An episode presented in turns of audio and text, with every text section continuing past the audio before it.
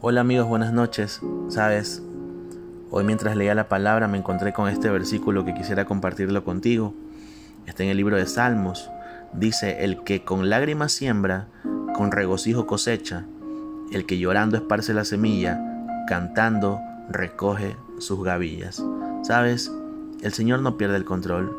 Cuando tú estás firme en el Señor, el Señor es capaz de tomar aún tus lágrimas y convertirlas en tus propias semillas.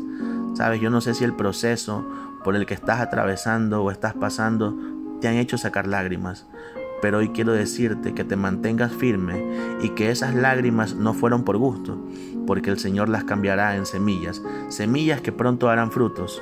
Sabes, no seas de aquellos que derraman por derramar tus lágrimas, sino sea de aquellos que derramas tus lágrimas delante de la presencia de Dios. Necesitas entender dónde derramas tus lágrimas, porque es mejor llorar en secreto y pasar momentos difíciles, pero vas a celebrar en público lo que el Señor va a hacer en tu vida.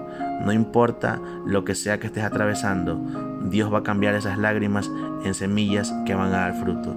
Dios te bendiga, un fuerte abrazo.